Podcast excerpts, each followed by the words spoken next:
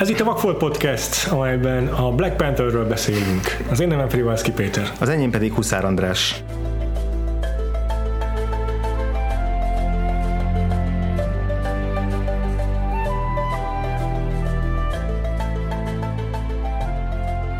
És ez egy vészrész, tehát külön kiadásnak minősül, nem része a normál fősodornak, csak azért adtuk ki, amiért annak idején a Star Wars The Last Jedi-ról szóló részünket is, mert szerettünk volna beszélni erről a filmről, és kész. Így Deal van. with it. Így van, ugye vadonatúj film, hát nem annyira vadonatúj, most másfél hete van nálunk a mozikból, de az mondjuk a Vakfolt programjához ö, mérten azért még abszolút újnak számít, úgyhogy Tényleg. erre nehéz lenne ráfogni, hogy régi hiányosság. Ja. Hát nem, nem a mi részünkről régi hiányosság, hanem Hollywood részéről régi hiányosság. Igen, úgyhogy ö, csapjunk is bele. Én borzasztóan vártam ezt a filmet, tehát ugye a- ahogy kijött az első trailer, ö, sőt, hát még előtte, mert Ryan Coogler nagyon rajong a Creed óta, És a Fruitvale Station? A Fruitvale Station-nel nagyon hadilábon álltam annak idején, mert, hogy, én is. mert hogy borzasztóan megrázott, de közben sok mindenben manipulatívnak éreztem, de aztán így utólag visszagondolva azért szerintem az is egy jó film, de, de a Creed volt az, ami meggyőzött arról, hogy, hogy ezt a csávót nekem nagyon figyelni kell, de hát ugye egy film az még, még bármi lehet utána. Hogyne.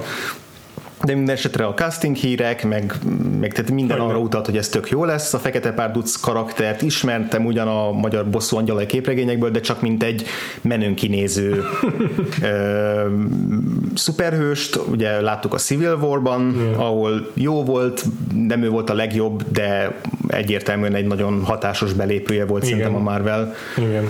Marvel filmes univerzumban is, szóval, hogy Igen. minden arra utalt, hogy ez egy iszonyatosan jó film lesz, de közben azért bennem volt az is, hogy nekem a... Mégiscsak egy már. Igen, nekem azért ott van egy ilyen plafon, amit eddig nem nagyon sikerült azért egyik filmnek. Nagyjából azt figyeltem meg, hogy most kivéve persze az ilyen nagyon izé különleges eseteket, amikor valami borzasztóan szarul sikerül, azért átlagosan tényleg így a három csillag meg a max a négy csillag között mozognak a. Marvel filmek, jobb esetben, de inkább három és fél. Igen, és ez a megbízható minőség, ami egy idő után most már kezdett ilyen ellaposodó megbízhatóságnak érződni, annak ellenére, hogy pont mostanában jöttek olyan Marvel filmek, amik kicsit mintha így Rájöttek volna, hogy muszáj lesz. Igen, de hogy merészebben ilyen a, a furább dolgokat jobban kiemelték. De szerintem a Guardians of galaxy volt egy olyan hatása, hogy látta a, Szerintem. látta a Kevin Feige, hogy egy beszélőfát és egy mosómedvét el lehet adni nagy nézőközösségnek, és imádni fogják azok, akik soha nem hallottak róla addig. Igen.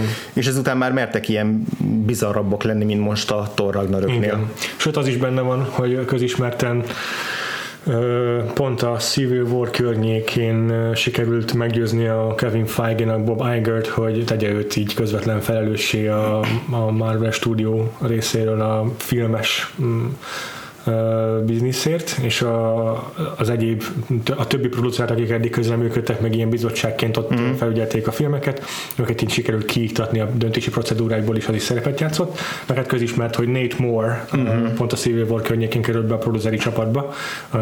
Az első színesbőrű, és már egyetlen színesbőrű producer vagy executive a Marvelben. Igen, igen. Disney.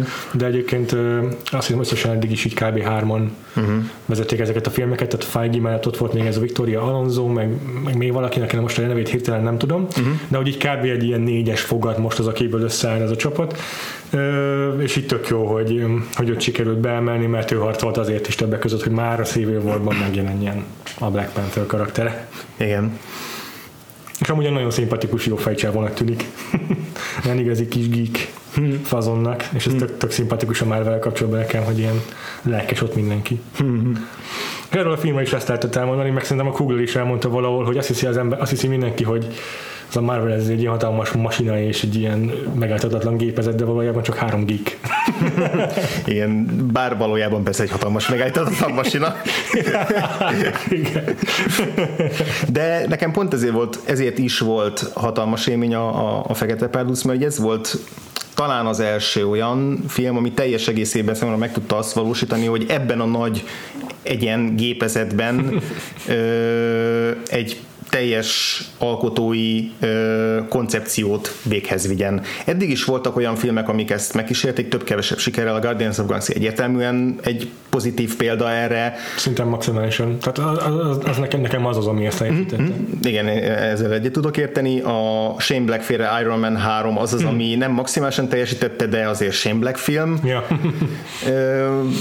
És az Avengers, mint a Joss Whedonizmusnak az egy ilyen, egy ilyen eszenciája, minden egyenetlenségével együtt az, az első Igen. Avengers az, az, az, az azért nem lóki annyira, mert hogy az egész Marvel univerzum igazából valamennyire ehhez idomul aztán. És akkor ott vannak azok a rendezők, mint a Peyton Reed, meg már nem is emlékszem ki rendezte a Homecomingot, a Spider-Man Homecomingot, akik így John Butts, beállnak a sorba. Igen. Uh, igen. Meg ott van Scott Derrickson, aki így megcsinálja a szokásos Marvel filmet a szokásos bitekkel, de azért látványos, meg érdekes, meg egyedi a látványvilága, és így megközelíti hmm. már azt, hogy már, már így látom benne azt, hogy próbál egy önálló hangot valahogy izélni, elérni, de azért még mindig inkább egy, egy ilyen fősorolbeli mm. Marvel filmet tekinthető az, amit ő produkál, és akkor igen, én is egyetértek vele, de a Kugler elérte azt, amit eddig úgy tűnik, hogy kb. kizárólag csak James Gunnnak sikerült, mm. hogy, hogy valami teljesen egyedit produkáljon, és egy teljesen önálló, erőteljes hangot tudjon megfogam, vagy megütni, amihez egy, egy mondani való is kapcsolódik. Mm. És pont ez a mondani való az, aminél, ami miatt nálam egyel följebb kerül a, a Guardians of galaxy ez a film, mm-hmm. mert hogy amellett, hogy egyrészt mint Marvel film, meg mint mm-hmm. szuperhős film iszatosan szórakoztató, számomra legalábbis, tehát mm-hmm. hogy egy egy nagyon jó működik, mint, mint egy szuperhős történet, mint egy kalandfilm, és emellett viszont ezt a Barry Jenkins is tweetelte, hogy ez az ilyen, azt hiszem, valami double consciousness, vagy valami ilyesminek nevezte ezt. Hogy Barry Jenkins a Moonlight rendezője, ha ja, igen. tehát, hogy, hogy, hogy, hogy mind a, tehát ezt a két rétegét ezt így nagyon párhuzamosan tudja igen. működtetni igen. a film, a, a Marvel réteget, hogy azt is, annak is a legjobb, és most ez nem hangzik, de hogy, de hogy azt is, tehát abszolút egy közönség közönségbarát közönségfilmet meg tudott csinálni, és mellette viszont olyan gondolatokat tud megfogalmazni, és én azt érzem, azt érzem hogy annyira annyira tudom, teljes koncepcióban, szemben mondjuk a, a Civil War-ral, hogy, hogy ilyen tehát ezeket a mondatokat, meg gondolatokat, meg ezt az, ezt az egész problémakört, amit feldolgoz a, a Afrika képpel, a rabszolgatartással, a mai afroamerikaiak és az afrikaiak bonyolult viszonyáról, tehát hogy egy csomó olyan gyarmatosításról, csomó olyan kérdést jár körbe, nagyon kidolgozottan és okosan, ami eddig, eddig nem történt meg. Mert ugye ott volt a Civil War, meg ott volt a, még inkább a Winter Soldier, uh-huh. ami megpróbálta ezt a uh-huh. rendőrállam, meg megfigyelő Igen. állam kérdést politikai, politikai thrillerként megcsinálni, de, de ott a vége felé ott, ott igazából Marvel filmként uh-huh. mégsem merte azt megjátszani, hogy az állam igazából gonosz Igen, legyen, hanem ezek a filmek. Volt egy Robert Redford, akit ki kellett iktatni, és, és utána többé-kevésbé helyre állt a rend, Igen. és csak egy picit lett Igen. illúzió vesztett a, az Amerika kapitány. Meg a másik, ami így a Marvel filmnek egy ilyen fontos kerékkötője, ez nem is én találtam ki, hanem egy, egy videóveszélyben találtam erre rá. Aha. Mind, nyilván mindenkinek van egy konkrét problémája Marvel filmekkel, a zenétől kezdve a főgonoszokig, minden Csatákig, meg izé, a harmadik felvonásig. Tehát Pontosan. És akkor ezek között az egyik az a, úgynevezett, ezt a videóveszélyben a Just Right csatorna úgy nevezte, hogy Bathos. Nem jártam utána, de ez a pátosznak egy ilyen aláásása ez a kifejezés. Hmm. Uh-huh. És a pont, pont a Guardians of the Galaxy az egyik főbűnöse ennek, hogy minden egyes olyan momentumot, amikor, hogy le lehetne, amikor landolhatna az érzelmi Azt elültek egy poénnal? Azt lelődik egy poénnal, mint amikor a Rocket így megszólal, hogy ő csak egy csapat segfej vagyunk, akik itt tücsülünk egymásra szembe. Igen, ez az állandó ilyen ironikus kikacsintás, ami még így valahogy onnan eredeztethető, amikor még a szuperhős filmek megpróbálták jelezni a közönségnek, hogy, hogy mi igazából azért komoly filmek vagyunk, és hogy ez a, ez a szuper képregény, ami, ami, ami, amiből Igen. adaptálódtunk, ez, ez picit Igen. elhatárolódunk tőle, mint az. X-Men filmeknél, amikor a, a színes jelmezeket eldugják, és a fekete egyenruhába öltöznek a, és még ezt ki is mondják, hogy ugye milyen hülyén néznénk ki, ki citromsárga ruhában. Igen, és ez még benne volt a hangyában Amerikában is, tehát hogy ja. ott is az előzetesbe is berakták konkrétan ott a, az ja. erre vonatkozó irányuló poént. Igen, hogy azért nem, nem, nem tudják teljesen elfogadni a saját cheesy premisszájukat ezek a filmek sokszor. Igen. És a Kugler meg pont azért nagyszerű, mert, mert meg tudja csinálni azt, amit ezek a filmek valahogy félenken elkerülnek. Uh-huh. Ott volt a, szintén ott volt a, a Doctor Strange, amit már emlegettem, abban is mindenki emlékszik arra a csodás jelenetre, amikor elbúcsúzunk Tilda Swinton karakterétől, és így mindenki emlékszik rá, hogy milyen volt az a monológ arról, hogy basszus, egy rohadt régóta élő ember, és hogy milyen, milyen számára félni a haláltól. Uh-huh. De mégis az egy ilyen tök apró jelent abban a filmben, Igen. és így el is feledkezel róla pillanatok alatt. Nem arról szól a film, nem, nem, nem, nem, egy, nem egy fontos... Pedig pont azt érzem, hogy ilyesmiket kéne beletenni a, Igen. ezekbe a filmekbe Igen. ahhoz, hogy maradandó Igen. nyomot hagyjanak. Ekközben ott van Kugler, aki már a Creedben megcsinálta azt, hogy így máig izé lúrbörös leszek attól a pillanattól, amikor a, a, Dani, a az Adonis Creed, az utolsó meccsén így izé, úgy szeri magát azt, hogy felkiált, hogy I'm not a mistake.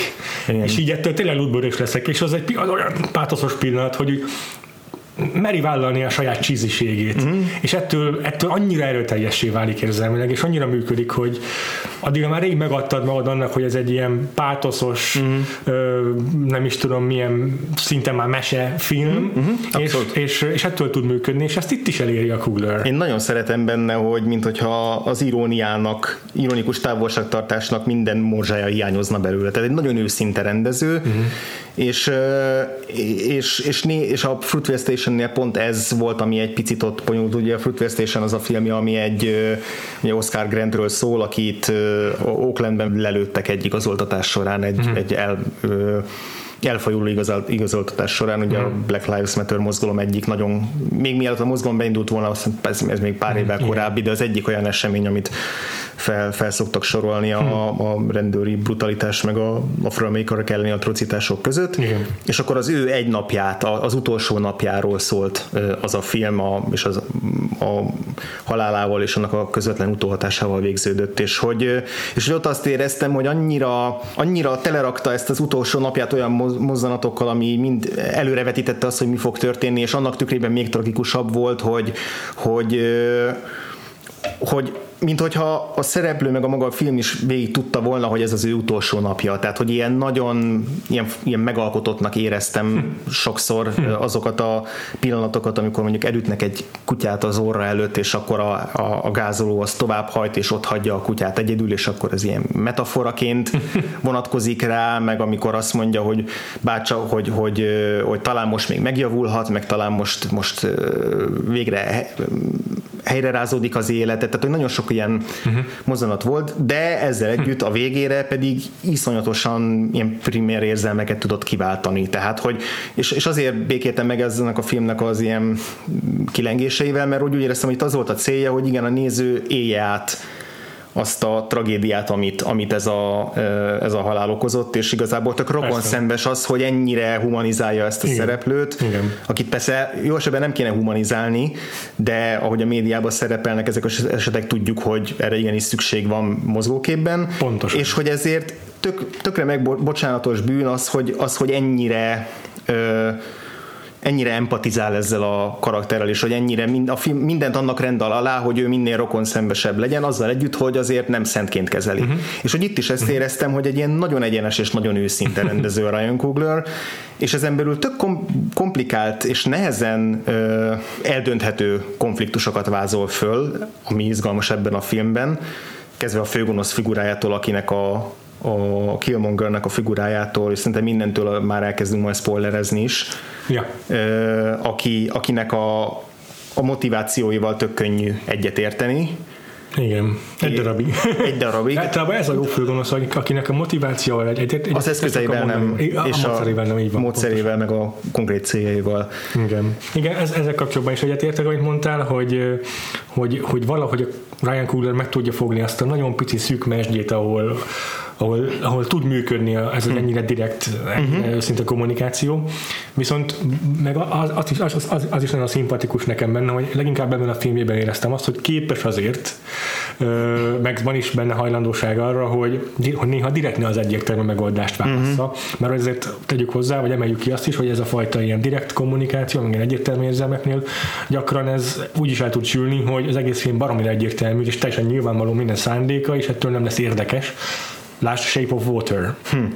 Uh-huh. Uh, és, ez a, és ez a film pedig néha azért tud ezzel játszani. Uh-huh. Tehát, hogy azért Kuglernek megvan, megvan az ösztöne arra, hogy, hogy csavarjon egyet a dolgokon időnként. Uh-huh. És hogyha nem is a cselekményben, mert uh-huh mert, mert a cselekmény az nem tartalmaz rettentesen kiszámíthatatlan Nem, fordulatokat. Csak annyi, hogy a szerepeket megfordítja, vagy, vagy az elvárásokkal játszik kicsit. Még egyes karakterek közti konfliktus is olyan, amit, olyanok a, a- meg motivációk, amiket már láttunk akár Marvel filmekben is korábban, nagyon sok az ilyen apákkal való konfliktus, meg a hagyományjal való szembenézés, és nem kell messzire visszamenni a, megint az, Thor. a harmadik Thor filmre Figyelj, elmondom neked, meghallgattam az Empire podcastnak a spoiler specialjét, amiben a, a, a Chris Hewitt összefoglalta, hogy, hogy mitől ugy- ugyanez az a két film. Ezt most muszáj elmondanom, aztán visszaadom a szót. De ez olyan csodálatos tényleg. Az első az, hogy mondott, hogy a főhős, akire amúgy egy herceg, szembenéz az apja által elkövetett, által eltitkolt különböző bűnökkel egy konkrét családtaggal szemben, egy eltitkolt családtaggal szemben. Ez a családtag aztán a trónra tör, és a család ellen fordul. A hercegből a film végére. Most már tényleg spoiler, meg uh-huh. vagyunk, uralkodó lesz. Ö, és a herceg a film végén a már elhunyt édesapjával folytat egy ilyen spirituális beszélgetést, amely összeszedi a bátorságot arra, hogy legyőzze a főgonoszt. Igen, tehát hogy a, a, ha csak a csontvázát nézzük a filmnek, akkor tényleg nagyon sok az egyezés, Viszont- Viszont... de aztán az összes részletben uh-huh. meg pedig, pedig nagyon-nagyon különböző, és Igen. ugye mind a kettő valóban a kicsit szembenéz az imperializmusnak különböző változataival. Aha. Ö, Ami, a legfontosabb különbség köztük egyébként szerintem az pont az, amit az elején mondtam, hogy, hogy a Thor mindig alássa a saját drámáját, meg pártoszát. Mm. Tehát abban a meghal Odin, és a következő jelenetben már Thor izé, vigyorogva megy izé, haverkodni a kb. Igen, hát ez, ez meg, a, ez meg az Taika Waititi-nak a habitusából származik, fakad többek között, hogy Persze. ő Jól áll a filmnek az a, az a hangvétel, csak, Csak ez ettől súlytalanabb lesz, igen. igen, igen. igen.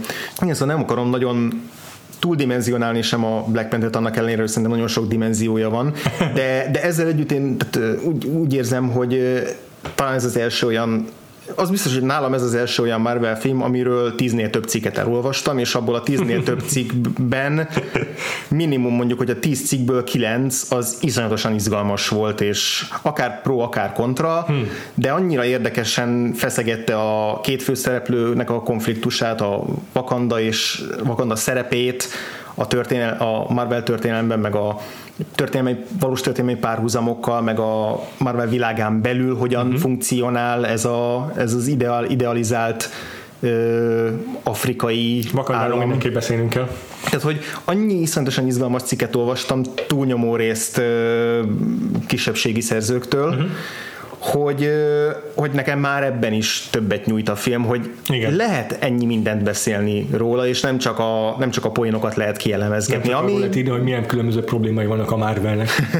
Már általában Amellett egyébként milyen, milyen vicces, és hogy ez a film is vicces, de hogy ebben a filmben kevesebb a poén, azok mind valahogy sokkal jobban integrálva vannak a, a cselekménybe, meg a karakterbe, és az, hogy komolyabb a film, attól, attól egyáltalán nem lesz sótlan. Tehát, hogy ezt, ezt nagyon jól meg tudták találni, hogy, hogy, hogy lekötnek a karakterek, lekötnek a, Igen. a, a, a valós drámájuk, és hogy azt érzem, hogy Igen. Egyrészt, egyrészt minden újabb és újabb szereplőnél, amit felvonultatott a film, azt éreztem, hogy ő a kedvencem, és aztán jött egy újabb, értem, hogy nem ő a kedvencem, és azért egy 10 plusz Aha. karaktert felvonultató Marvel filmnél ezt nem olyan könnyű megcsinálni. Igen. Te, teljesen képtelen voltam elképzelni, hogy ebben a filmben ennyi érdekes karakter lesz. Tehát Igen, és ennek az volt az eredménye, hogy a végén, amikor az utolsó felvonásban előkerültek azok a klasszikus utolsó nagy csihipuhik CGI orgiával, amik so- sok korábbi Marvel filmet így kicsit mm-hmm. ö, aláásnak, ö, azért nem zavart annyira, mert hogy azok a szereplők, akik ott csépelik egymást, azokat addigra már nem csak, hogy megszerettem, hanem hogy emberként is a, az ő konfliktusokat és a tétjeiket, azokat azokat magaménak éreztem.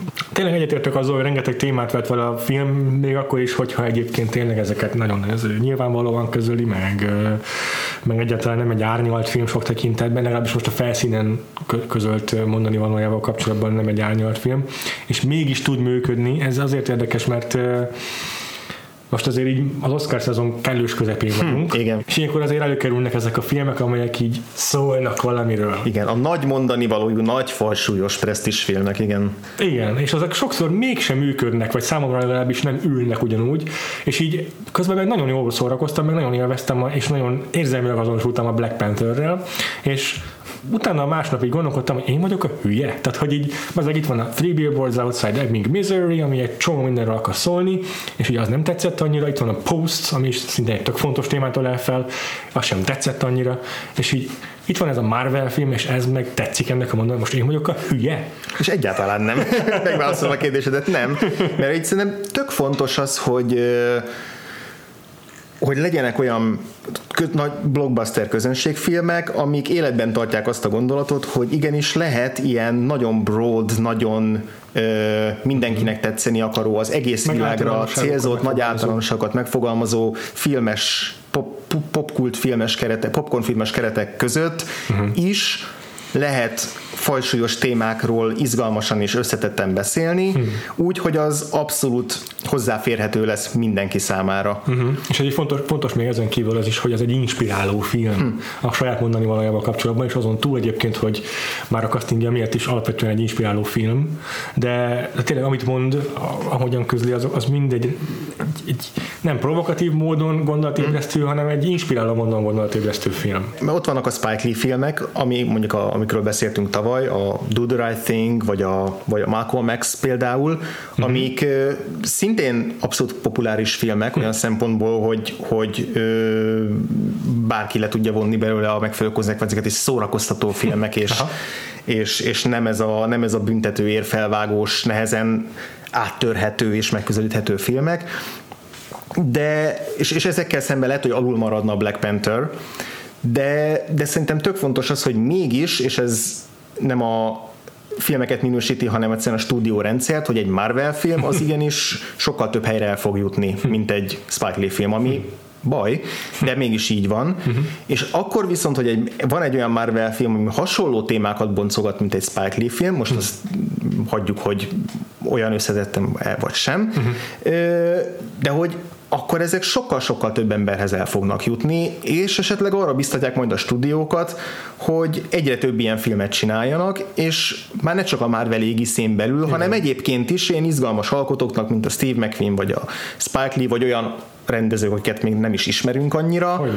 nekik adjanak lehetőséget, hogy, hogy csináljanak közönségfilmeket, amik ilyen témákról beszélnek, mert, mert a stúdió már be fogja látni azt, hogy ez nem csak egy idézőjelbe szűk réteget érdekel, ami egyébként se egy szűk réteg, ami a most jegyeladásokból látszik, meg a, nem is csak a, jegy, nem is a jegyeladásokból, jegy, nem is csak a jegyeladásokból, hanem a a visszajelzésekből, hogy, hány, hogy, hogy mindenki mennyire ki volt éhezve a afroamerikai közönségben egy ilyen filmre, és mennyire lelkesen mentek erre. Mm.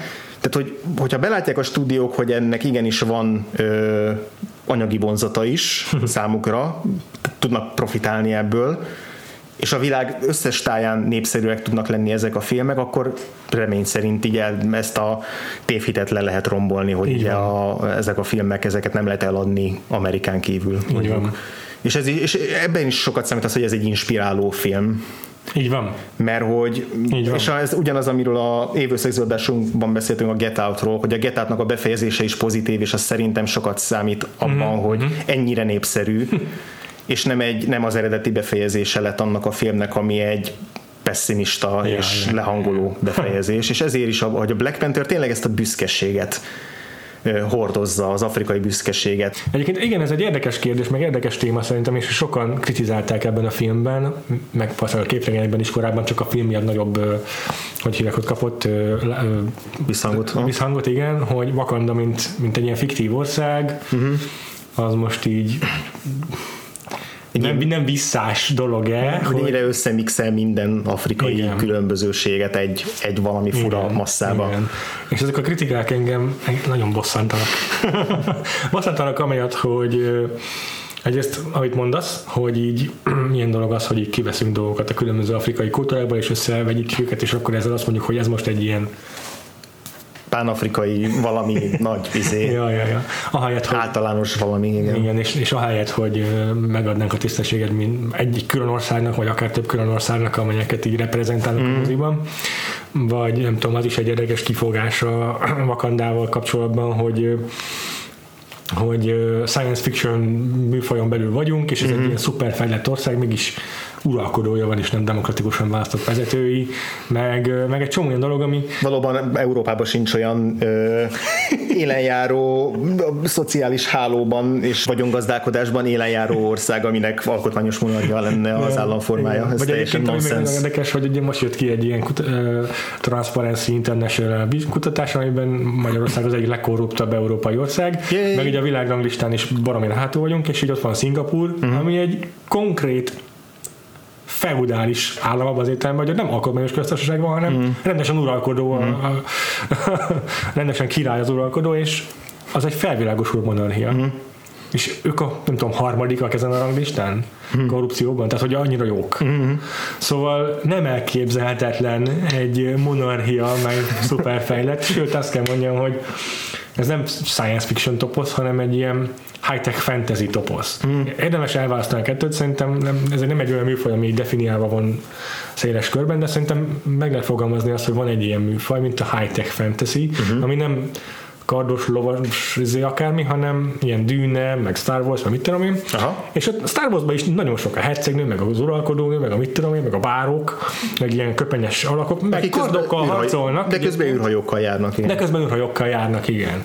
Ö, és a dűnében is izé sokkal jelentősebb az, hogy vannak bárók, meg hercegek ott is, meg ott is kardokkal harcolnak, de attól függetlenül űrhajókon közlekednek. Hmm. És ez egy létező toposz, fogadjuk el, van ilyen, kész. Ez nem, ez, ez, ez nem egy olyan dolog, amit vitatni kell. Ez, így van kitalálva, és kész. Mert menő. Meg miért harcolnak izé, nem tudom, dárdákkal, meg faszom tudja, már bocsánat, nem, nem, nem tudom, miért harcolnak dárdákkal, meg, meg, meg, meg mit tudom én. Igen. igen, amikor izé sokkal fejlettebb technológiájuk is van, és így ebben a filmben is hangzik egy ilyen mondat, hogy a lőfegyverekről mondja az egyik testőrnő, hogy olyan primitívek. És, és ez tök jó, mert hogy van egy eleganciája a kézi uh-huh. fegyvereknek, és, és ez a lényeg ennek a toposznak, hogy azért csinálják ezeket a dolgokat, hogy fegyverekkel úgy értem, hogy kézi fegyverekkel harcolnak egy science fiction univerzumban, mert menő, mm. elegáns, meg jól néz ki, és ennyi, és ezt el kell fogadni, tud kell ezen lépni. És a fi- hagyján, hogy, hogy el kell fogadni, de ráadásul a film az folyamatosan foglalkozik ezekkel. Tehát ott van az a hegyi törzs, ami azzal jelenik meg a film elején, hogy ők elvetik ezt a technológia mániát, és ők, mm. és ők ők felháborítónak tartják, hogy egy, egy tinédzser lány az, aki a ilyen technológiának a, a, az egy, egyenrangú ura ebben, a, ebben az államban, és hogy ők azért szigetelődnek el Vakandán belül, mert hogy ők a, abszolút csak a hagyományokra a, a, akarnak hagyatkozni, és ott izé furkosbot, meg, meg varázslat, meg izé. Mm. És hogy persze ez egy királyság, és, és igazából nem is megy annyira bele ez a film abba, hogy ez a királyság ez mennyire jó Bakandának, meg mennyire nem. Amit picit hiányoltam a filmből, de ez úgy hiányoltam, hogy megértem, hogy miért nincs benne, hogy így az alulnézetet nem láttuk annyira. Azt, Azt hogy maga a Vakanda fővárosában például milyen az élet. Egyszer-kétszer van olyan jelenet, ahol a népes utcán sétálnak a szereplők, de, de az igazából csak háttérnek van, és hogy a hogy mondjam, ne, hogy ne csak az uralkodói nagy politika, nagy politika meg, a, meg a kiemelt szereplők, hanem alulnézetből is lássuk, hogy az Igen. átlagember uh, hogyan éli meg ezt az egész konfliktus rendszert, uh-huh. és megértem, hogy ez nem fér bele a filmbe, uh-huh. de, de ez, a, ez a réteg még hiányzott ahhoz, hogy uh-huh. igazán még sokrétű, meg még élőbb legyen Vakanda. Most elkezdtem olvasni a, a képregényt, az most újraindított képregényt, már egyszer e, első pár részt fizetett olvastam, de aztán most felvettem a fonalat, uh-huh. és az például expliciten azzal foglalkozik, hogy hogy nem túl hallott-e az a, a, a, a királyság. Nagyon király. Ebben az országban, és hogy, és hogy hogyan zajlik egy olyan folyamat, ahol az ahol az abszolút monarchiából egyfajta alkotmányos monarchiába való átállás ö, történik meg, és emellett persze nyilván ezer minden másról is szól, de hogy van egy ilyen vonala Igen, aha, a, a képregényekben, és tökre tetszene, hogyha, hogyha lesz Fekete Párduc 2, akkor az valami ilyesmit is elkezdene akár foglalkozni. Tehát, hogy ez mondom olyan hiányosság, Igen. ami ami később még előjöhet. Igen, ez egy tök érdekes, tök érdekes téma lenne tényleg. De hogy egyébként, amit viszont így nem kaptunk meg ezzel az alulnézettel, azt szerintem megkaptuk a, az ilyen technikai ö, részletekkel, tehát a jelmeztervezőnek a munkájával, a díszletekkel, a zenével, mm. az mind olyan információkat hordoz, ami megteremtette számomra a Vakandának a sokszínűségét, igen. meg a, a kultúráját. Igen, igen, igen. Még úgy is, hogy amikor néztem a filmet a vászon, akkor izé, buta európaiként csak azt érzékeltem, hogy milyen menők ezek a ruhák. Ha. De aztán, hogy utána olvastam, meg, meg sokat meséltek, meg Twitteren is voltak ilyen, ilyen threadek, ahol fotókkal ö, mutatták, hogy melyik törzsnek a ruhái azok honnan, faka, honnan származnak, melyik afrikai országoknak a kultúrájából, mm-hmm. meg öltözködéséből, meg díszítések, arcdíszek, nyakláncok, stb. És, és tényleg mindenre annyira odafigyelnek, hogy amikor van egy nagy totál, amin van egy csomó szereplő, akkor nem azt érzed, hogy ez egy ilyen kamu, Igen. hanem valahogy az, az csapódik le benned, anélkül, hogy tudnád, hogy mi van mögötte, hogy ez, hogy ez hiteles. A másik ezzel kapcsolatban, ami eszembe jutott, hogy engem különösebben nem érdekel az, hogy hogy mi a, a, a valós világbeli eredete ennek a jelmezeknek, meg ilyesmi, de mhm. ez egyébként egyébként más fantasyvel kapcsolatban sem szokott érdekelni. Én csak egyszerűen élvezem látni ezeket a ezeket, meg, meg jelmezeket. Uh-huh. És ha már itt szóba hoztad ezt, akkor itt is ugye lehet emlegetni ezt a kifogást, hogy miért egy ilyen kocsfasza ezeknek a kultúráknak, amit itt látunk. Azért, mert basszus, a Warcraftben, meg, a, meg, a, meg az összes létező ilyen közép-európai, mm. középkori fantasy világban ugyanez van, nem? Tehát ott vannak a, az abszolút európai, abszolút észak-európai izé származású főszereplők, akik harcolnak a, a, a trollokkal, meg az orkokkal, meg a ír mitológiából származó lényekkel, meg a mit tudom én, és ugyanúgy egy, ugyanúgy egy katyvasz, meg vannak benne sárkányok, meg vannak benne közép-európai sárkányok, meg mit tudom én, és, és hogy ugyanaz történik ott is. Sőt, még a trollok harcán belül is, ami mondjuk az első pár évadot tekintjük, ott még vadásat alig létezik, ott is a, a feudális európai ö, világtól kezdve a közel-keleti, meg a mór irodalmakig, meg, tehát ott ja. is, meg a, meg a a, a vikingeknek uh-huh. a kultúrájáig, Igen. tehát hogy ott is Igen. minden össze van mixelve. Igen. Csak nyilván ott, ott az nem egy, nem egy fiktív Európában játszódik, uh-huh. hanem egy Westeros nevű helyen, és ezért ugye a, a, az, hogy Wakanda Afrikán belül van elhelyezve,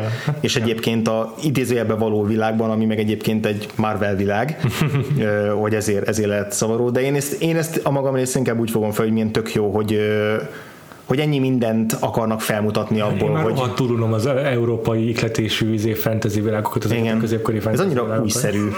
igen, igen. Úgyhogy ennek baromira örülök, hogy valami újat lehet látni végre ebben a műfajban.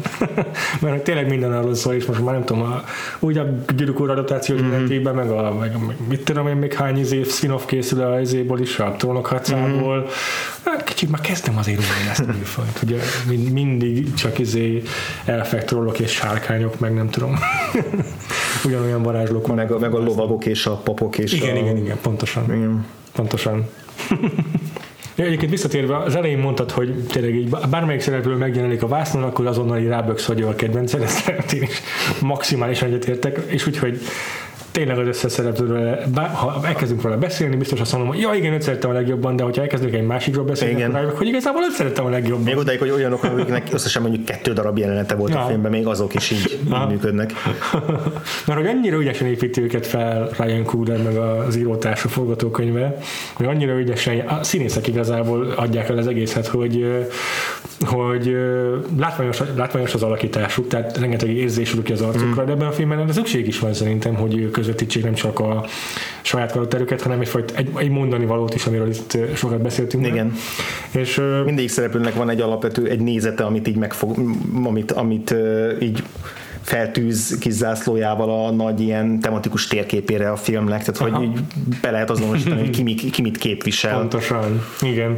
Meg az is tetszik ebben, hogy ahogy mondtam azt hiszem az elején, hogy Kugler megfogja ezeket az egyértelmű dolgokat, és aztán egy kicsit változtat rajtuk, amitől már nem lesz annyira egyértelmű, ami nekem egy nagyon szimpatikus mm. húzás, hogy nem csak, igazából kicsit ilyen öncélúan is csinálja mindezt, de legalább tényleg nem a már megszokott, meg unalmas figurákat reprezentálja.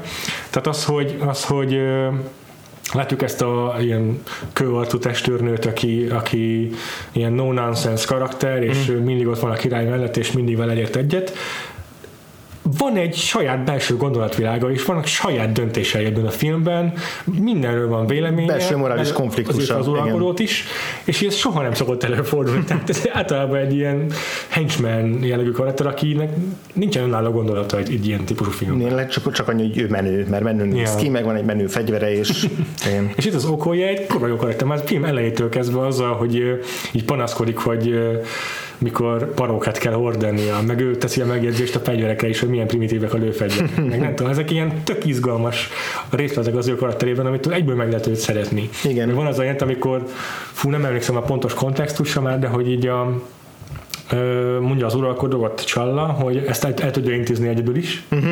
és akkor a, ő, van egy vágás az ő arcára, az okolai arcára, aki egy ilyen, ilyen lefigymálom, és mit gondol ez magáról. ez is olyan szuper. ezek, ezek miatt vá- válnak ezek a karakterek ilyen iszonyat szerethetővé. Igen, és ez az oka az, hogy amikor eljutunk a film második felében azokra a pontokra, ahol ezeket a szereplőket döntéshelyzet elé állítják, uh-huh. akkor értjük azt, hogy miért választanak miért választják azt, amit, és, és amikor egymással vitatkoznak, akkor annak súlya van. Tehát a Igen. egyik kedvenc jelenetem, amikor a a főszereplőnek, a T'Challának a megbuktatása után a Csallának a rokonai el akarnak menekülni, hiszen félnek attól, hogy leszámolnak velük, Aha. és akkor az Okoye beszél a Nakiával, aki a T'Challának a, a bolt barátnője, meg szerelme, a Lupita Nyong'o játsza.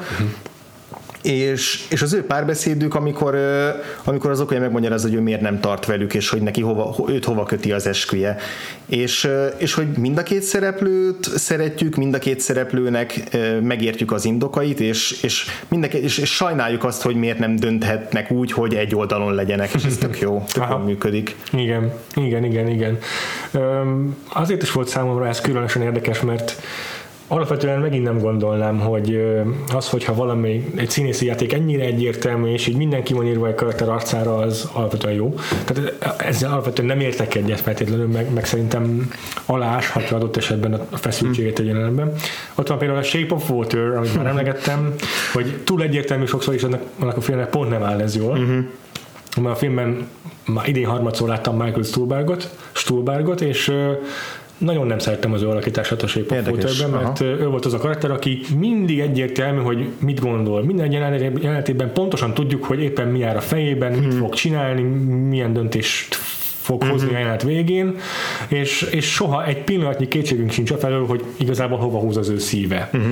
Miközben abban a karakterben rengeteg lehetőség van feszültségteremtésre, hogyha nem tudnánk előre, már az alakítása miatt, hogy mit fog csinálni. Uh-huh. És az nem a forgatókönyvön múlott, hanem a, az ő rendezé, azon, hogy hogyan van ő, ő megrendező, meg az ő színészi választá, választásain.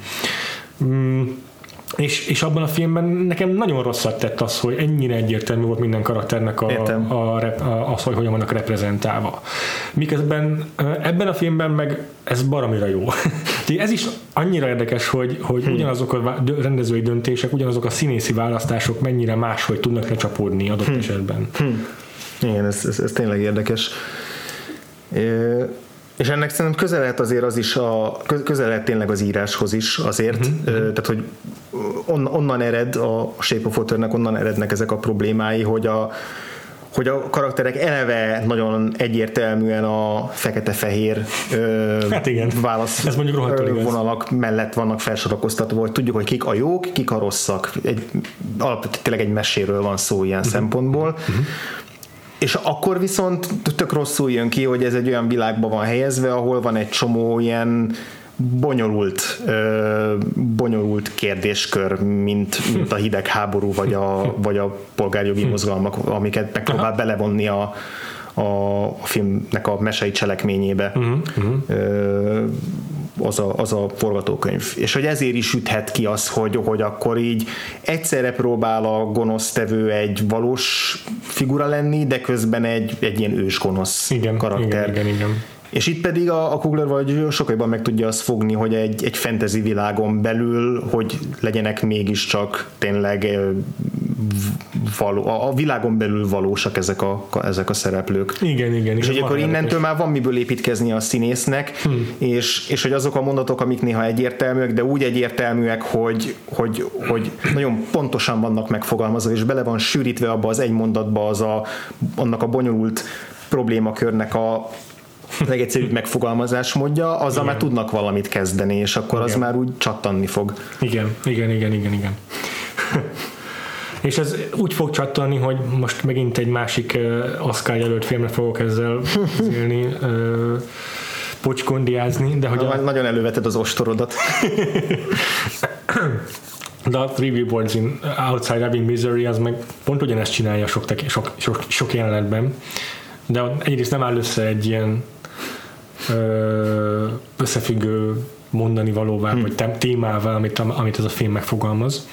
Másrészt pedig sokkal cinikusabb, ahogy ezt műveli, azzal, hogy hogy így tök egyértelműen berak egy papot egy jelenetbe, akivel soha előtte nem találkoztunk, se később nem találkozunk, hogy a, hogy a főszereplő nő egy, egy tök átlagos nő egyébként, aki eh, semmilyen végzettsége nem rendelkezik, sem, abszolút nem gondolnánk róla, hogy, eh, hogy eh, pont ő lesz az, akinek szüksége van arra, ki tudja mondani, mert az író pont rajta keresztül közvetítse ezeket a gondolatokat. Ki elmond olyanokat az egyházról, hogy, hogy, hogy ez annyira álszent. Egy, egy tök jó monológban. Egyébként jó monológ, jó szórakoztam rajta, csattanós volt, ö, ö, ö, ütöttek a sorok, meg ült, ült a szöveg. De nem értjük, hogy mi, ez a szereplő miért mondja el ezt a monológot, és egyáltalán mit keres a filmben ez a jelenet. Pontosan. Pontosan. És itt meg, itt meg azt érzem, hogy a jeleneteknek a túlnyomó többsége az abszolút motiváltan és indokoltan van. Így van. Ö, és ez van ennyi benne a különbség, hogy, hogy, hogy nem kell, hogy izé borzasztó árnyalt legyen, meg borzasztó mm, nem tudom, komplex egy ilyen mondani való, vagy egy témaválasztás, hogyha mindazt hitelesen adjuk elő. Igen, pontosabban a, én inkább úgy fogalmaznék, hogy a témavállaláson mondani való lehet komplex, de nem baj az, hogyha azt egy, azt egy, Jó, azt jó, egy jó világosabb és, és egy egyértelműbb mm, elbeszélésmóddal Igen. közvetítünk, adunk I- át. igen, igen, igen, igen, igen. És ez nem, nem, nem biztos, hogy ártattól függetlenül, hogy egyébként Igen. Alapvetően azért nyilvánvalóan az árnyaltság, meg a burkolt megfogalmazás egy, egy jobb írói módszer, meg, meg úgy alapvetően azt gondoljuk, hogy az a magasabb művészet. Igen, igen, igen. ja. Na viszont most legyünk olyanok, mint a New York Times, és hallgassuk meg a másik oldalt is, Jó, jó. hogy volt, ami nem tetszett a filmben, volt, amit, ami, aminél úgy érezted, hogy, hogy jobban is meg lehetett volna csinálni, hogy, hogy kevesebb, Persze nem 10 per 10-es ez a film. Valami kirívóan zavart. Hát, sok, sokan emlegették, hogy a CGI minőségét, most az ilyen nagyon felszínes, ahhoz Ja, ja. képest, amiről eddig beszéltünk, de hogy a kivitelezése a filmnek azért az is egy fontos szempont abban, hogy én, nálam az értékelésben fontos szerepe van a kivitelezésnek is, és itt látszik, hogy valószínűleg rövid határidővel dolgoztak, vagy sok volt a pótforgatás, és így csúsztak a határidők, a fene sem tudja. Tudjuk, hogy képesek ezek a CGI művészek iszonyat magas minőségű munkára, csak itt ebben az esetben nem sikerült összehozniuk. Mm, másrészt néhány set piece alapvetően nem tetszett, tehát volt egy pár olyan uh-huh. jelenet, amelynek a helyszínválasztása, meg a megoldása, a vizuális kivitelezése nem tetszett. Uh-huh. Van egy a összecsapás a film végén a két főgon, főszereplő között, a főgonosz meg a főszereplő között, és amikor ott zuhannak 100 méteren keresztül, és közben püfölik egymást, az bennem a legrosszabb Pókember 2 ezéket idézte fel, rémálmokat. Elve nem szerettem a Pókember 2 még az eredetit, hogy értem. Ja. Ö, Másrészt meg itt ez a, ah, a rossz, ez a, ez a fizika nélküli videójátékos. Ugyanez volt az egyébként a, izé a Guardians of Galaxy második részének a fináléjában, és ott is volt Nekem egy olyan tetszett. szakasz, ahol Nekem azt tetszett. ott, ott, ott, engem ott is borzasztóan zavart a- ez az ilyen teljesen valószerűtlen, anyagtalan ö, zűrzavarban való zuhanás és röpködés és, és kalapálás, akkor már inkább a Doctor Strange-ben működött jobban. Ah, Érdekes. Jó, a három közül valóban. A három közül valóban. értem. Ö, És én is azt mondom, hogy igen, a Guardians of the Galaxy 2 se tökéletesen kivitelezte ezt, de azért szerintem a Black Panther meghaladja meg ott ráadásul megvan az előnye az, hogy a karakternek ott, ott istenek harcoltak egymással. szóval jobban elnézem. De ezen kívül nem nagyon tudok izé kifogást emelni a filmmel, filmmel szemben. Ö, most legalábbis nem, nem készültem arra, hogy izé kritizáljam nagyon a filmet, úgyhogy nem tudok ilyeneket emlegetni. Biztos, hogy egyébként találnék olyan dolgot, ami miatt nálam ez egy 8 per 10-es film. Hmm. Tehát kb. úgy értékelem, hmm. 8 per 10-re, ami nálam az Avengers szintje. Hmm. És akkor mit tudom, lehet, hogy ezen belül még egy ilyen egy-két izé, 8 Csillagos alá, alá, alá, mit tudom. tudom én, de hogy így amúgy jó, meg nagyon szeretem. Egyéb gondjaim biztos vannak vele, amiket most nem tudom megfogalmazni. Azért ez is, ez a film se kerüli el teljesen ezt a már általában említett ilyen bathos hogy így alássuk kicsit a saját pátoszát. Egy-két jelenetben megteszi, de már nem mindig. Tehát nem minden egyes alkalommal, és így megadja a lehetőséget, hogy, hogy üljenek meg, hogy hatásosak legyenek ezek az érzelmi momentumok. Csak egy-kettőször én azért pont, pont, nem, pont nem kellett volna szerintem. Tehát van az a amikor a amikor visszahozzák az életbe a csallát, a hegyi törzsnél, és akkor tök jó az a jelent, szerintem, amikor így a családtagok meg a, uh-huh. meg a barátok egymás utálnak és összefognak, hogy akkor most legyőzzük uh-huh. a Killmongert, és akkor háttérben megszólal ez a Baku nevű törzs főnök, hogy na jó, elég lesz már, akkor mehetünk? Vagy uh-huh. mentek már? Uh-huh. És oda pont nem kellett volna szerintem az a gag. Aha, aha. pont alástam, egy nagyon hatásos momentum. Igen, az lehet, hogy nekem se hiányzott volna. Uh-huh. Én ilyen apróságokról beszélek csupán, de inkább hallgassuk meg, hát a neked jobb, jobban átgondolt érveid vannak, vagy kritikáid vannak a filmmel kapcsolatban. Mint hogyha nem évek óta podcastelnénk együtt, úgy, úgy, úgy, úgy, úgy vársz tőlem átgondolt mond, véleményt. Ami a kivitelezést illeti megijesztett az, amikor a legelső kritikák kijöttek, és páran azt emelték ki rögtön, hogy mennyire gyalázatos a CGI, és mennyire borzalmasak az akciók benne. az akciókról is akarok. Az akciók szerintem kifejezetten jók. Hmm. Nem száz százalékban, hmm. de ö, ahhoz képest nem, amit a Creedben láttunk Ryan Cooglertől, tehát hogy ahogy a, ahogy, a, ahogy a Creedben a a boxmeccseket levezényelte, három boxmeccset háromféleképpen, az egy olyan mesterségbeli profizmusról árulkodott, amit itt egy kicsit keresztül vágott a Marvel házi szabálya, vagy, vagy ő maga, az is lehet, hogy ő, ő maga volt az, aki nem... Határidők leginkább szerintem, erre majd ki akarok térni. Könnyen lehet, nem tudom, hogy mi az oka, de, de, de az, hogy, az, hogy néhány jelenetet úgy vágtak össze, hogy, hogy az megtörte a flóját egy-egy olyan téknek, amit, ami egyébként ugyanolyan hatásos lehetett volna, mint a Creedben, azt, azt, azt, azt sajnálom. Ja. Ennek ellenére van a film közepén egy Dél-Koreában játszódó akció jelenet sor. De az egy rész. Azt szerintem rettenetesen jó. A kaszinón belüli bunyótól kezdve az autós üldözésig az egy... Hosszú egyvágás az a kaszinó bunyó, az Csodálatos. Az, az ott, ott, ott, pont mivel, hogy vannak benne ilyenek, amikor ez nem, nem ismétlődik meg más jelenetekben, az, az zavaró, és van, amikor jobban, van, amikor kevésbé. Főleg a végén a, a nagy ütközetnél ott, ott éreztem uh-huh. azt, hogy akkor most számítógépen renderelt kis alakok rohannak egymásnak számítógépen renderelt orszarvúkkal. Tehát, uh-huh. hogy ott, ott, ott volt egy olyan érzésem, hogy, hogy egy kicsit, kicsit átmentünk Warcraft. Kicsit átmentünk káoszba, igen. Igen.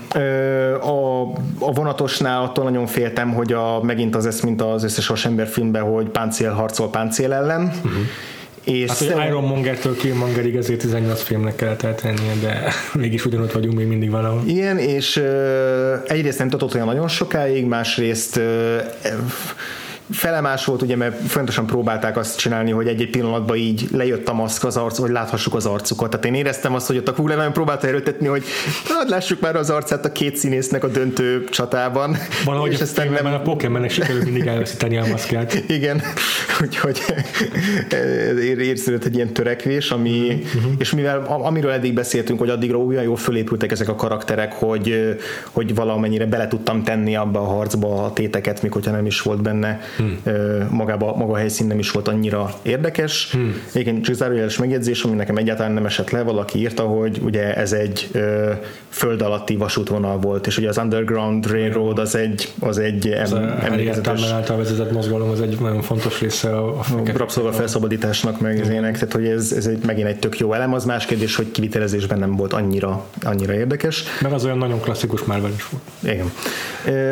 És akkor mondtam még azt, hogy, a, sajnáltam, hogy nem, for, nem tudtak ebben a filmben elég időt fordítani a, a fővárosnak az életének a megismerésére, de ez lehet, hogy nem egy racionális elvárás velük szemben, de ennek ellenére tényleg azt éreztem, hogy volt egy darab utcadíszlet, ahol jártak háromszor, tehát ez egy picit így szűkítette ezt a világot, amit egyébként csomó minden ja, nagyon tágasra. Ja, ja, ja. Meg kb. Vakanda is, vagy úgy a főváros is konkrétan kb. csak a Surinak a laboratóriumából állt. Igen, igen. Meg a trónteremből.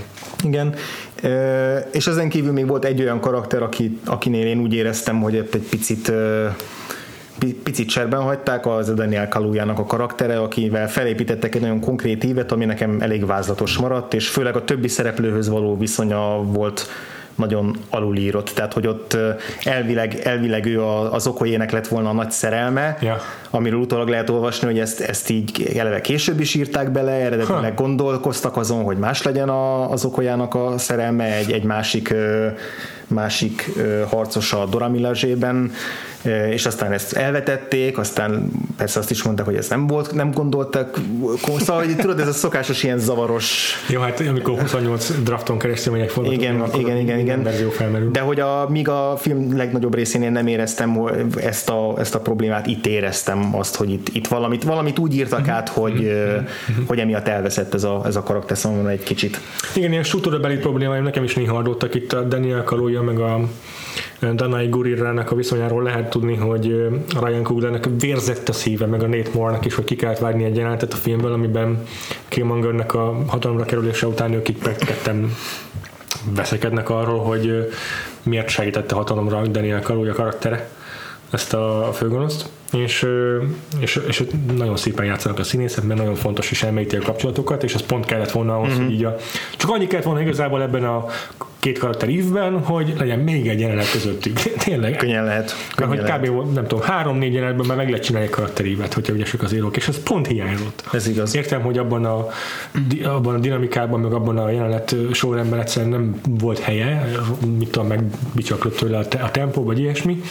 Majd megnézzük a, azért a kivágott jelenetek között a DVD-nál megjelenik, de ez nekem is hiányzott maga a a szerepe annak a jelenetnek, hogy, hogy, hogy tényleg hiányzott a karterívből az az egy momentum.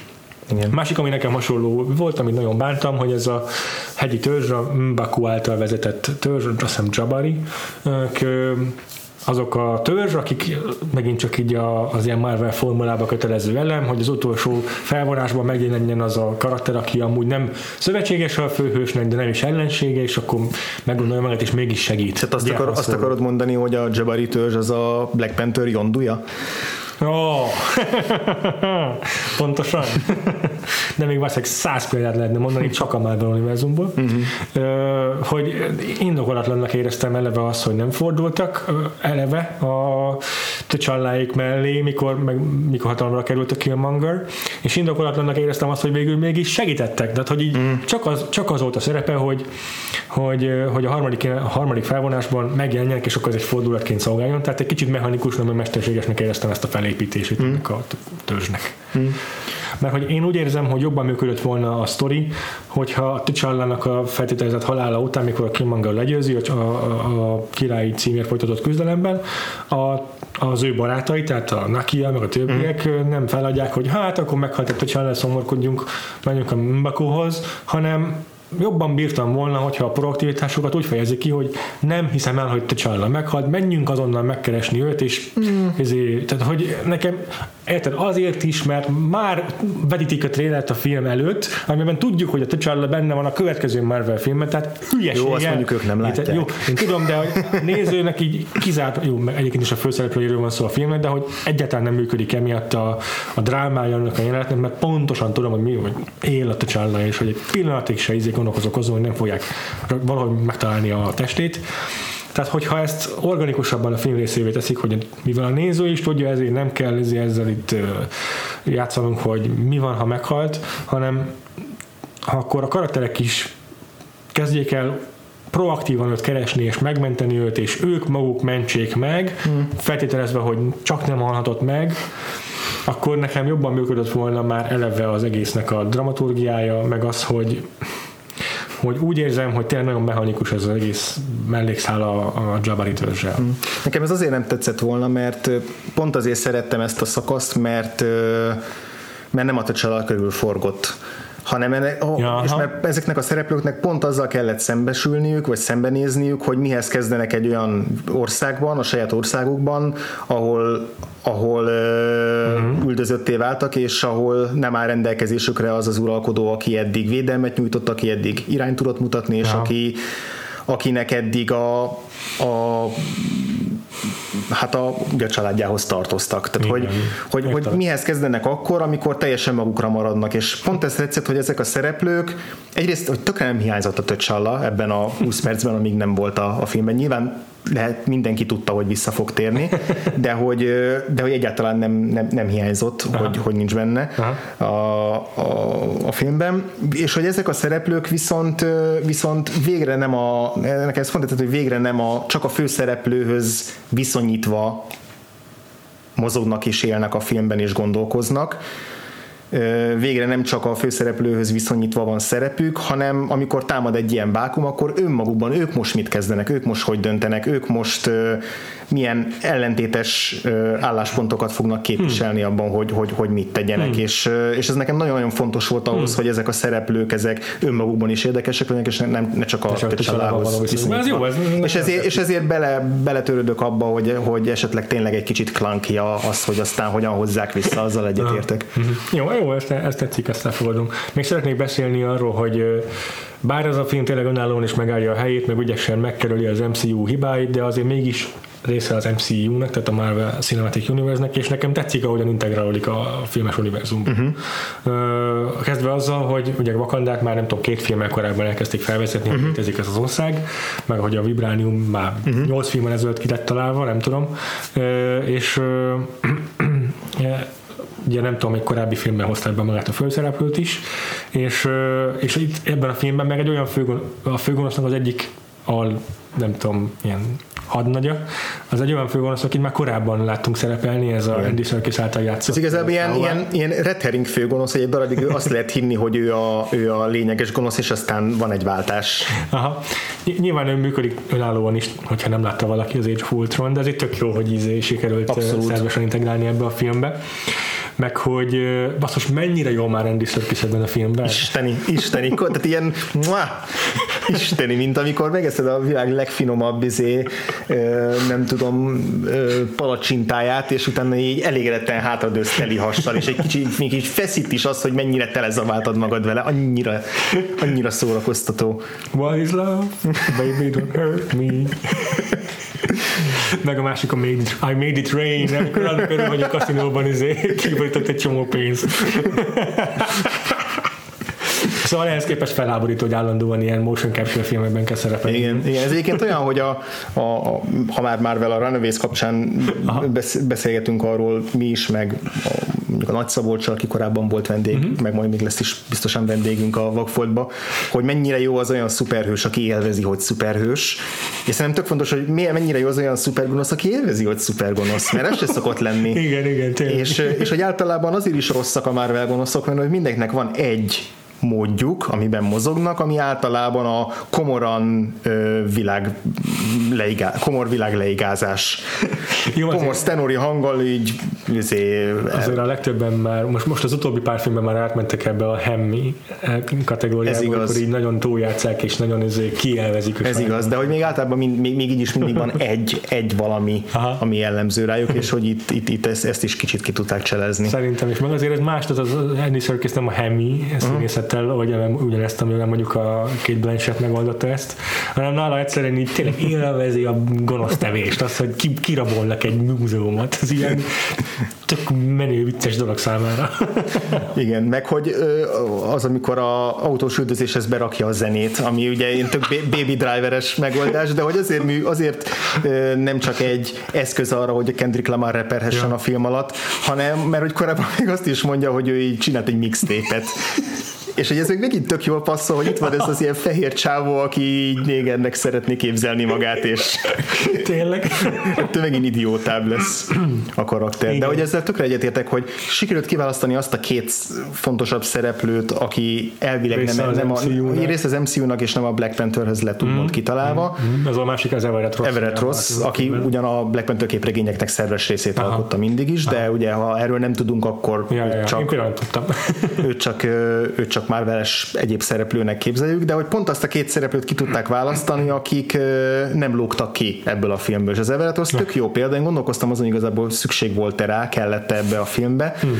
De, de hát egyrészt... kellett egy ilyen, kellett, kellett, egy, kellett egy fish out of the water karakter, hogy így el lehessen valakinek magyarázni, hogy hogy működik a vibránium mágnes. Mit Egyrészt igen, akkor tökre tetszett, hogy mindenki lekezelte, hogy ez egy ilyen idióta. Mennyi innen kolonizáló, mennyi innen gyarmatosító. Igen, és hogy csak útban van, és hogy az, ő lett az ilyen token white man ebben a filmben. Ez annyira jó ez a megfordítása ennek a szokásos bizonyos dinamikának, nem? Ez ettől fantasztikus, hogy így, ahhoz vagyunk szokva, hogy van egy a fekete karakter a filmben. Igen. És akkor izé, hogyha esetleg több is van, akkor, akkor náluk fordul elő az, hogy egymással használják az N szót, vagy mit tudom én. Tehát, hogy azért akkor ők a kisebbség a filmben. Igen. És meg egy fehér ember a kisebbség a filmben. És lehet rá használni ilyen racial slur kifejezéseket, Igen. amiket amúgy nem tekintünk annak, mert nem lesz rasszista ez a film, hiszen ezek nem szisztematikusan része a kultúrának. Persze. Szóval ettől rohadt vicces, meg működőképes az egész karakter. És egy csomó ilyen jó poént lehet ki, arra kihegyezni, hogy így, amikor, amikor éppen magyarázkodni akarnak, akkor mindenki letorkolja, hogy itt nem ő fogja megmondani, hogy mit lehet csinálni. És volt sok kritika egyébként vele kapcsolatban arra, hogy a végén hős lett belőle, így ebben a történetben, és hogy ez mennyire visszás azzal, hogy a CIA-nek valójában milyen a szerepe a, a afrikai történelemben. De az ugye, az a karakter fejlődése az ők. Egyrészt igen, másrészt ugye itt... Az a kezdődik a film, hogy meg akarnak vásárolni ettől a gonosztevőtől, a Ulysses Cloud-tól vibrániumot, tehát ő egy gonosztevő ebben a filmben először. Pontosan, pontosan, tehát szerint, és, és, hogy, és hogy igazából ő, ő folyamatosan az amerikai imperializmus képviseli, hmm. hiszen hmm. Ő, ő, ő, is mondja el, hogy a, a Killmonger, ugye a másik főgonoszunk, őt, őt Amerika és a CIA nevelte ez igen. ilyen szörnyetegé gyakorlatilag. Igen, igen, igen. És a Killmonger Morgan az ő módszereiket használja arra, hogy pucsot hajtson végre, és hogy a, a, a rossz ezzel néz szembe, és ennek látja a test közelből a hatását, amit ő addig íróasztal mögül ö, határozott el, és küldött máshova embereket, hogy más országokat destabilizáljanak meg. Ezé. Ez nincs ennyire ö, kibontva, de benne van a, a karakterben. Sokkal, sokkal, sokkal rosszabb film lett volna a White Savior karakter, csak itt nem lett belőle White Savior karakter. Igen, és ö, és az viszont nagyon jó lenne, én azt szeretném, hogyha a második filmben ö, legalább egy, az egyik fontos plot az az ő kettőjük kapcsolatának a megromlása lenne.